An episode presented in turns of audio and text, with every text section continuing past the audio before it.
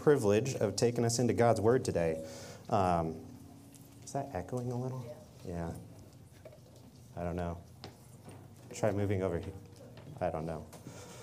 Anyways, all right. So today we're going to be in James 3 1 through 12. Uh, if you want to start turning there in your Bible, it's going to be toward the end there, right after Hebrews. Um, as you're going there, I'm going to read a few quotes and we're going to play a little game. So I'm going to start reading the quote. If you know who said it, just yell it out. But you got to. I just heard the Sunday school answer over there. Jesus. That was great. Well, we're done. So, yeah, all right. Um, no, so if you know it, yell it out. I'm not going to respond to anybody mumbling. So if you mumble, I'm just going to keep reading over you. All right. And so, my fellow Americans, ask not what your country can do. Okay, there we go. All right, another one here. I have a dream that one, yeah, that one was easy, right? That was like, I tried to find ones where like the key phrase is further in. That didn't work. Next one's to ruin it too. Four score and seven years ago. Yeah, I know. All right. All right, here's the last one. General Secretary Gorbachev, if you seek peace. All right, nicely done. Okay, that was really good. Um, all right, so, so, the reason I did that, it, right, is these quotes are kind of ingrained in our memories, right? When, when we hear them, when we see them written down, we, we hear the inflections, right? We know the voice, we, we know the context of those quotes. Um, and, and, they just kind of stick with us throughout the years. Um, there's a, a, quote I'm sure everybody's familiar with the pen is mightier than the sword. Now, my kind of counter to that is always well, you, the pen kind of needs the sword unless you're Jason Bourne, in which case you can use a pen. But, um, but the point is that words stir up people to action. You know, they kind of light a fire. They, they encourage the sword, right? Um, and so every, every great revolution that has ever happened, there's always been great speakers behind them. You know, there's Marx and Lenin um, behind communism. There's Rousseau and Robespierre behind the French Revolution. There's the founding fathers were all prolific writers and speakers and great orators. Um, and then, even more practical for us here today, think about the words that Jesus spoke, you know, 2,000 years ago that are still changing the face of the world. Um, think about how many times have you come to church and, like, in the morning, you know, you're kind of like, I don't know if I want to go today, just not really feeling it. You get here, and then you sing something like, Amen, I'm alive, I'm alive because he lives, right? And then all of a sudden your heart is just so open to hearing God's word. Those words changed your heart in that moment. Um, our words have an influence over our thinking, over our behavior, over our worldview. They have way more power than a lot of people give them credit for. And we're going to see that today in, in James. He's going to talk about that. So let's, let's go to his word. He says in James 3 1 through 12, I'll try to not breathe into the mic here as I do that. Not many of you should become teachers, my brothers, for you know that we who teach will be judged with greater strictness. For we all stumble in many ways. And if anyone does not stumble in what he says, he is a perfect man, able also to bridle his whole body. If we put bits into the mouths of horses so that they obey us, we guide their whole bodies as well. Look at the ships also. Though they are so large and are driven by strong winds, they are guided by a very small rudder wherever the will of the pilot directs. So also the tongue is a small member, yet it boasts of great things. How great a forest is set ablaze by such a small fire! And the tongue is a fire, a world of unrighteousness. The tongue is set among our members, staining the whole body, setting on fire the entire course of life, and set on fire by hell. For every beast and bird, of reptile and sea creature, can be tamed and has been tamed by mankind but no human being can tame the tongue. It is a restless evil full of deadly poison. With it we bless our Lord and Father, and with it we curse people who are made in the likeness of God. From the same mouth come blessing and cursing. My brothers, these things ought not to be so. Does a spring pour forth from the same opening both fresh and salt water? Can a fig tree, my brothers, bear olives, or a grapevine produce figs? Neither can a salt pond yield fresh water. Father, we thank you for this time this morning to go into your word and to see this just very practical wisdom that James has for us today. God, I pray that um, these words would stir up our hearts to, to look at our words, God, that um, we would be purposeful with the words we speak, that we would speak words of blessing and encouragement, God, and that we would not pour forth salt, salty water when people are longing for fresh. God, we just thank you for this time to be together this morning and pray that you are glorified. In Jesus' name, amen. So no, notice the theme through there. James is, is just over and over again giving us how impactful our words can be. He's giving us these contrasts the whole way through, so showing how this small part of our, part of our body can, can really drive our entire self. Um, it's almost, it almost sounds like hyperbole as he's giving these, these kind of um, comparisons, but it's true, right? And we've all seen it in our lives, how words can affect us. Um, a quick note as we go into this um, James is really specifically talking about speaking, but I think, um, especially in our day, a lot of our communication is done over email, it's done on Facebook, it's done through texting. And what he's talking about here is speech as an outpouring of the heart. And so, as we look through this, keep that in mind too that, that we're really talking about that speech as an outpouring of the heart, and it shows up in our words, and it shows up in our emails, it shows up in our texts, it shows up in all of that form of communication. So let's look at that first example there. He says, Not many of you should become teachers, my brothers, for you know that we who teach will be judged with greater strictness. Now, a lot of you probably heard that and said, Okay, I won't become a teacher, right? Just easy answer, let's move on. Um, but, but there's a couple things to take away from that. Um, the first thing is, it's not, he's not trying to discourage people from becoming teachers. He's trying to show that it's not something to take lightly. The Bible is full of encouragement to learn and to grow and to teach others. The Great Commission calls us to do that. We are, we are called to take God's word out into the world. And so it's not, he's not saying, don't ever become teachers. He's saying, if you're going to do it, make sure you know what you're doing. He's saying, don't take God's word lightly. Um, you don't get to phone it in. It's kind of like becoming a parent, right? You know, it's a blessing to become a parent, to have children, but it's not something you take lightly. Raising a child is not something that you just phone in.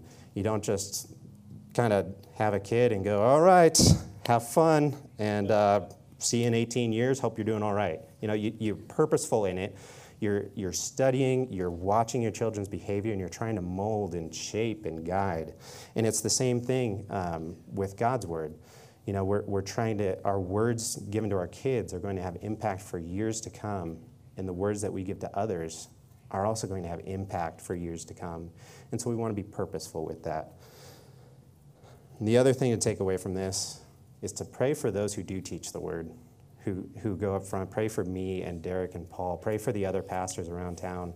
Um, I mean, selfishly, I covet your prayers. We do a we do a, a, little prayer time at the beginning, and then we also have another prayer time for whoever's teaching that day, and um, it's just it's a blessing. So please keep me in your prayers. Keep teachers in your prayers. Um, moving on to verse two, he says, "For we all stumble in many ways, and if anyone does not stumble in what he says, he is a perfect man, able also to bridle his whole body." And so now James is expanding his audience. He talked about teachers specifically there, and now he's, he's kind of applying this to everyone now. Um, he's expanding that audience. Um, when he says, um, if anyone does not stumble in what he says, he is a perfect man. Um, when you read that word perfect, he's not saying sinless. He's not saying that you've got absolutely everything already figured out in this world. He's using this world, this word teleos, which is where we get the word telescope from. Derek did a little example of that a while back, but it's, it's a great example. It's when you have a telescope, when is it most useful? It's not when it's compacted, right? It's, it's when it's fully extended. It's the word mature. So when that telescope is fully mature, that is when that telescope has the most use, right? And it's the same for us. When we are matured, we can be used for God. Um, if you are, are living your life with that telescope kind of compacted, if you're not spending time in God's Word, if you're not growing, if you're not in prayer. You're not seeking God's will for your life. You're that telescope that's not, not being used quite right. Um, can you do something good? Maybe a little, but you're not going to have much impact. But when you're seeking God and seeking His will and you're in His Word, that telescope extends, it matures out, and you can be impactful for God's kingdom. That's what He's saying there. So if you are matured, and another word for that is, or another phrase is, if Jesus is Lord of your life and you're living that way, you can be impactful for the kingdom. And if you're able to do that, if you are able to have Jesus as Lord of your tongue, it says that you're able to bridle the whole body. Now, that seems like kind of a leap to go from, from just talking about the tongue to talking about the whole body. But in Mark 15, Jesus is confronted by the Pharisees. And the Pharisees um, ask him, why do, you, why do your disciples not wash their hands before they eat? And they weren't talking about like they've been out and digging in the dirt, and so they got to wash their hands so they, they don't catch some weird disease or something. It's not like you telling your kids when they come inside to wash their hands. This was a ceremonial cleaning of the hands in case they had come into contact with a Gentile throughout the day, or even something that a Gentile was in contact with. It was a, a prideful thing. And Jesus responds to them saying, It is not what goes into the mouth that defiles a person, but what comes out of the mouth. This defiles a person. And then he, a few verses later, his disciples asked him to explain this. They didn't quite get it. And Jesus says in verses 17 to 20, do you not see that whatever goes into the mouth passes into the stomach and is expelled? But what comes out of the mouth proceeds from the heart. And this defiles a person.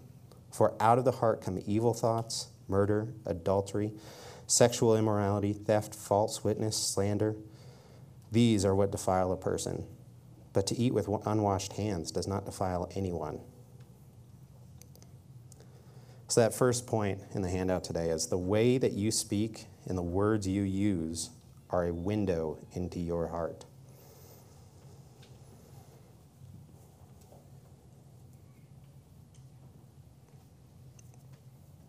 And that is why James gives so much weight to the tongue, because what comes out is just an outpouring of what's within you. And so, if what's coming out is trash, what's in your heart? trash. yeah. If what's coming out of your mouth is are words that encourage and words that lead people to God, then you know where your heart is. That's why, why James is giving such an emphasis on the tongue here.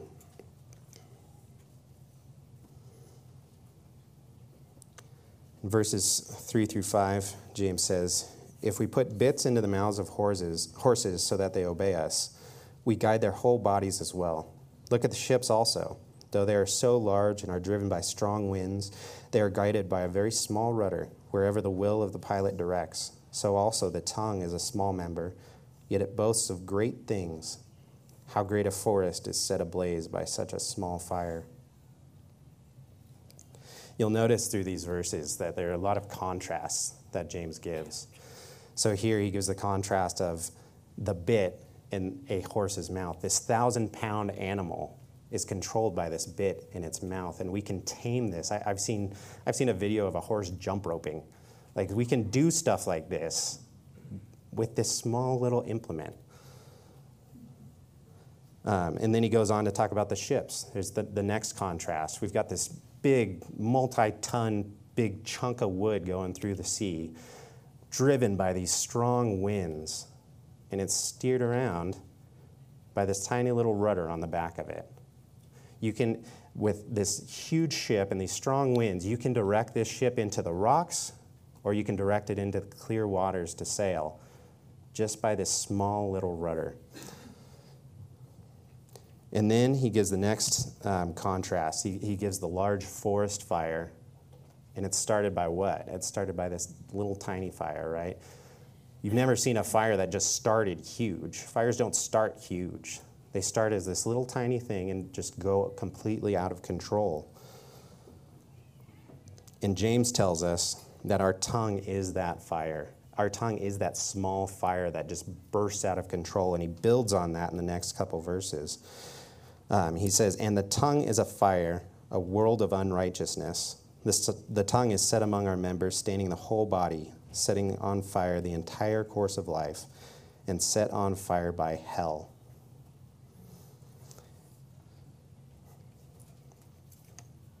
And then again, you see the contrast the small tongue and the world of unrighteousness. The small tongue stains the whole body, the small tongue sets on fire the entire course of life. He's just building on these as he goes. And if you look at it, if you look at um, through Paul's letters in, in, the New Testament, he, he lists, um, what is it, 32, I have it written down, 32 specific sins that he, he specifically mentions these. And of these sins, seven of them require the use of a tongue. That's boasting, that's reviling, that's gossip, stuff like that. Then there's 13 others that either will use the tongue or eventually will manifest themselves as spoken words. These are things like jealousy, hatred, ungratefulness, and malice. That's over half the sins that Paul lists are going to manifest themselves in your words.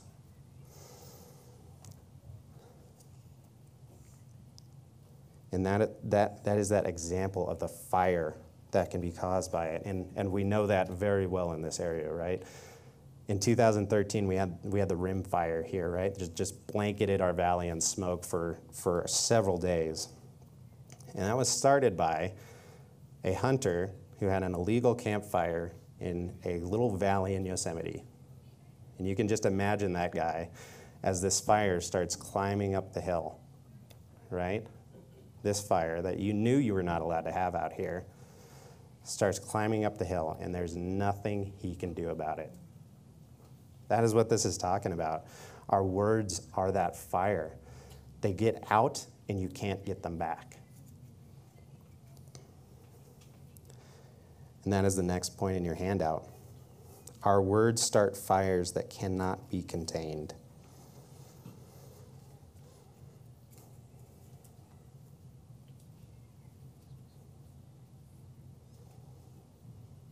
And there are two points in history I can think of that really, really magnified this point. There's the Gutenberg Press, which started the uh, Reformation, or at least was a major tool used in the Reformation. And then there's the internet today and social media. You think about that. It used to be that your words would go out and they'd start a fire here and start spreading. With social media, your words go out and they start a fire somewhere over there, and they start a fire somewhere over there, and they just go out of control and there's no getting them back. You can't even take the post down because most likely somebody's taken a screenshot of it already to share it after you delete it. So, um, in the last part of that verse, he talks about, James talks about the tongue being set on fire by hell. That word that he uses for hell is Gehenna, which um, the Jewish people knew very well. Um, back in the day, before, before Jesus came, um, the Israelites were sacrificing their children to a false god called Molech in this valley called Gehenna. Um, it actually became known as Gehenna later on, but um, they were sacrificing their children in this valley to a false god, and God brought the Babylonians in as punishment for that, and the Jews were in exile for 70 years. And then they returned 70 years later and in 2 Kings 23:10, it tells us that um, the valley of Gehenna was considered so defiled at that point because of what the Israelites had done there that they just completely left it and it turned into a big burning trash heap. That is literally what it was. It was this big, huge burning trash heap, just putrid smoke lifting off of this thing at all times of the day. That was all it was considered good for. And that is what he compares our tongue to when it is set on fire by hell. He is saying that Satan wants to use our words. Satan is pleased to watch it burn and spread. He, he wants to see those, those words come out, that small little flame come out, and he starts blowing oxygen on it. He starts adding fuel to it. He feeds it, he builds on it at the beginning, I had had a few inspiring quotes, right? You You know, we love hearing MLK and we love hearing JFK and we love hearing these quotes, but, but words have also been used to do a lot of evil as well. Here's an example of a speech given in uh, Wilhelmshaven on April 1st of 1939. You'll probably be able to guess who this is too pretty quick. Only when the Jewish bacillus infecting the life of peoples has been removed can one hope to establish a cooperation amongst the nations, which shall be built up on a lasting understanding. Yeah, Hitler. He was a great orator, too. You know, we've all seen the videos in history classes and stuff like that of him speaking. He could speak. But he did not use his words to encourage. He used his words to destroy. He used his words to cause evil. Now, the, those are kind of big, profound examples, right? Hitler and Reagan and all of these, these are, are big, profound examples. But Satan doesn't limit his activity just to that, right? One of the biggest ways that we see that personally is in our relationships, in individual relationships. That is the biggest witness the church has, our unity, our relationships. And so you better believe that Satan is going to use our words to destroy that. You think about um, just how easy it is to ruin a relationship. You know, it takes years to build a relationship, right? to build a relationship where there's trust and confidence in the other person. It takes years and years of building that. And how long does it take to ruin it? Seconds, right? It takes a few words. And this relationship that was just up on a hill and doing great is all of a sudden down in this valley that's going to take probably years to come back out of. And so the next point on your handout is the use of words is one of the most powerful weapons in Satan's arsenal.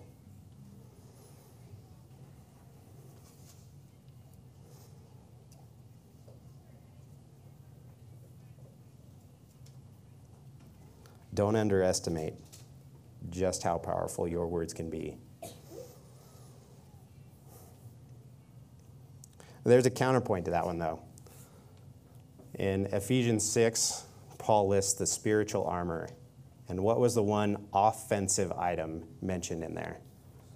The sword. The sword of the Spirit, which is the Word of God. And when he says the word of God, he's using this Greek word rhema, which we get rhetoric from. He's talking about the spoken word of God, the actual, real, this right here. And so, while, while words are one of Satan's most powerful weapons, the counterpoint to that is the use of words is one of the most powerful weapons in a believer's arsenal.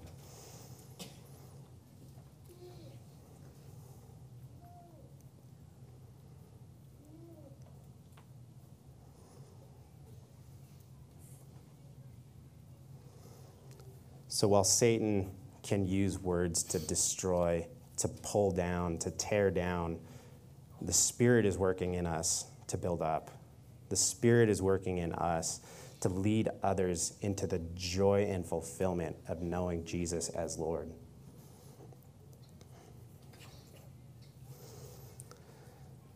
Verses 7 through 8 say, For every kind of burst, uh, burst, that was good, beast and bird, of reptile and sea creature can be tamed and has been tamed by mankind, but no human being can tame the tongue. It is a restless evil full of deadly poison. These verses show the uncontrollable nature of the tongue, right? We can tame a horse to jump rope. We can, you know, do all of these crazy things with animals. You watch the um, we watched, uh, what was that movie recently about the circus? Oh, The Greatest Showman. Yeah, there we go. I'm, a, I'm not a big fan of the circus, so I forgot. But um, it was an all right movie, though. Um, but you watch shows like that, or movies like that, and you see like him riding an elephant. You know, like who in the world would have thought we'd be riding an elephant? You know, we can do all of these amazing things with animals, and yet we are so foolish with our tongues, right? You know, how many times have you said something and just gone, oh, man, I wish I could take that back, right? It happens all the time. And so what he's given here is that contrast again. He keeps building on that. You know, we can do all of these amazing things with lions and tigers and elephants and, and all of this, and you can't figure out your tongue. Then he says, With it we bless our Lord and Father, and with it we curse people who are made in the likeness of God. From the same mouth come blessing and cursing. My brothers, these things ought not to be so. Does a spring pour forth from the same opening both fresh and salt water? Can a fig tree, my brothers, bear olives, or a grapevine produce figs? Neither can a salt pond yield fresh water.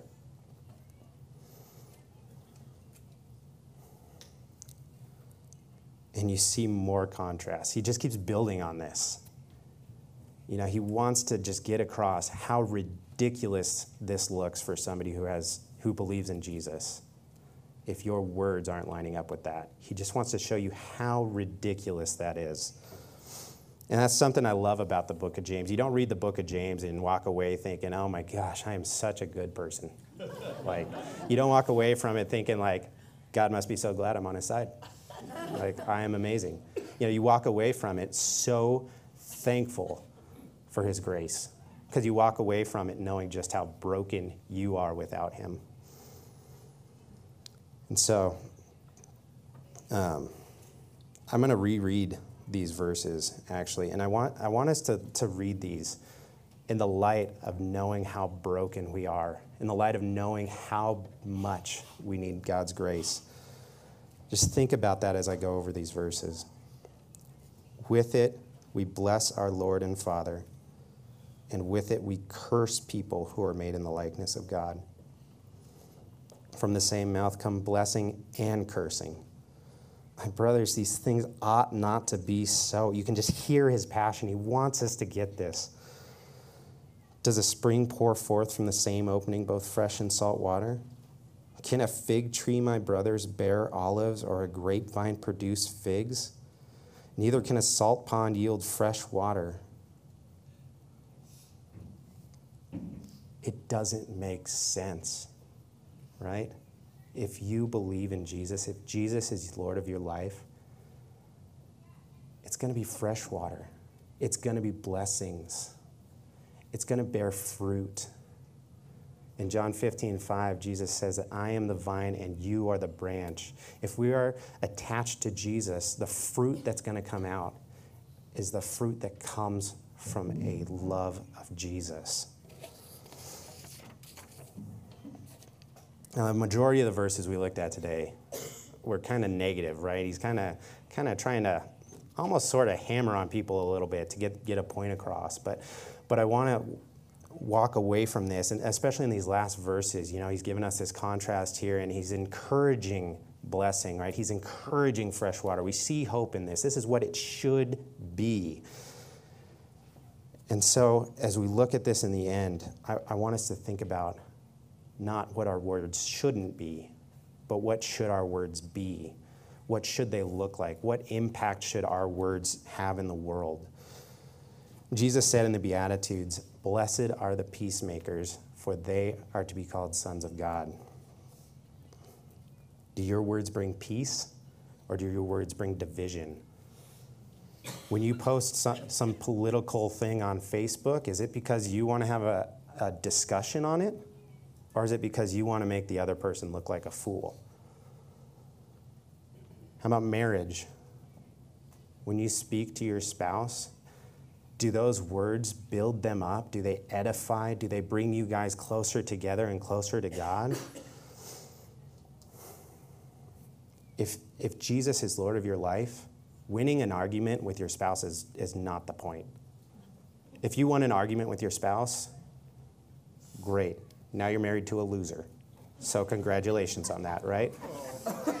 I mean, think about that, though. Think about that. But even more importantly, you really lost the long game. You're not building up together, you're not working toward God. So, instead of having an argument with your enemy, work with the person God gave you to be your closest ally. Parents, when you speak to your children? Do you discipline with a desire to see them grow? Do you discipline with a desire to see them come closer to God? Or are you just responding out of anger and frustration? Are words coming out of your mouth that you know should not come out? If you need to take a step back and take a few minutes before you have that discussion, do that. If you know that that's a, a, a problem for you. Ephesians 6 4 says, Fathers, do not provoke your children to anger, but bring them up in the discipline and instruction of the Lord.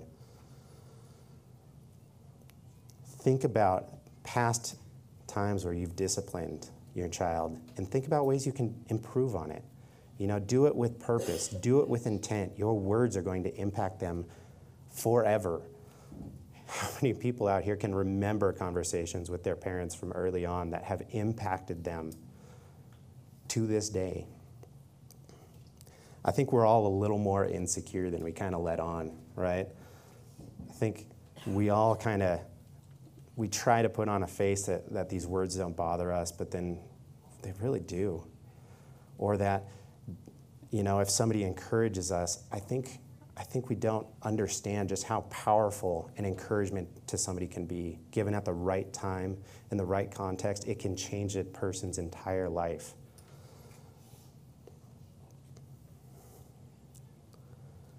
So, the next point on your handout is our words, when rooted in Jesus, will actively build.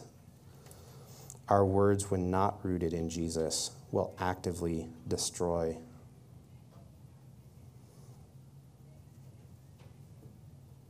Your words are not neutral.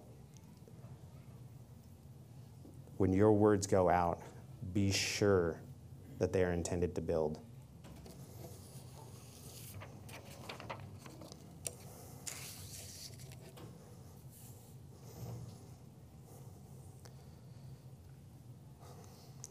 So you can use your words to destroy, or you can use your words to bring somebody to the knowledge of God who came to save them, to bring somebody to the chain breaking knowledge of the gospel that frees us. You can use your words to fight poverty and corruption. You can use your words to encourage those around you and build up.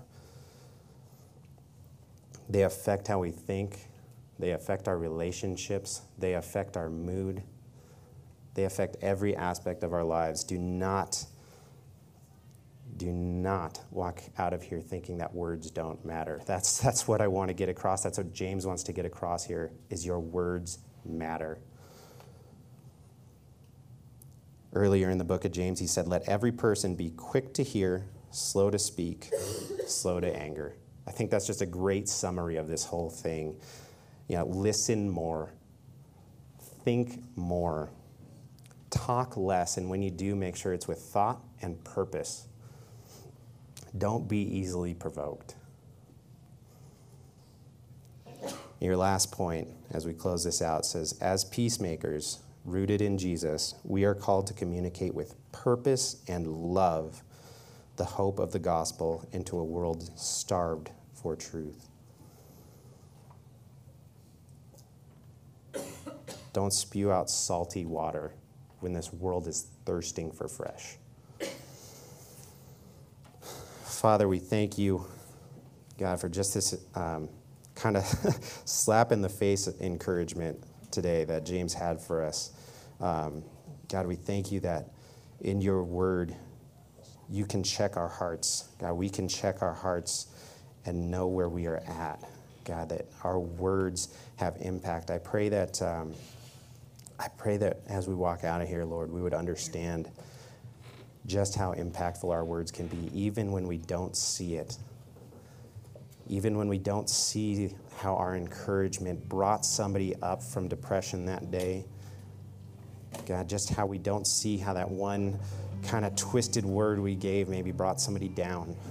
God, um, help us to be wise with our words, to encourage with our words, and to bring fresh water into a world that is just thirsting for it is in your name we pray. Amen.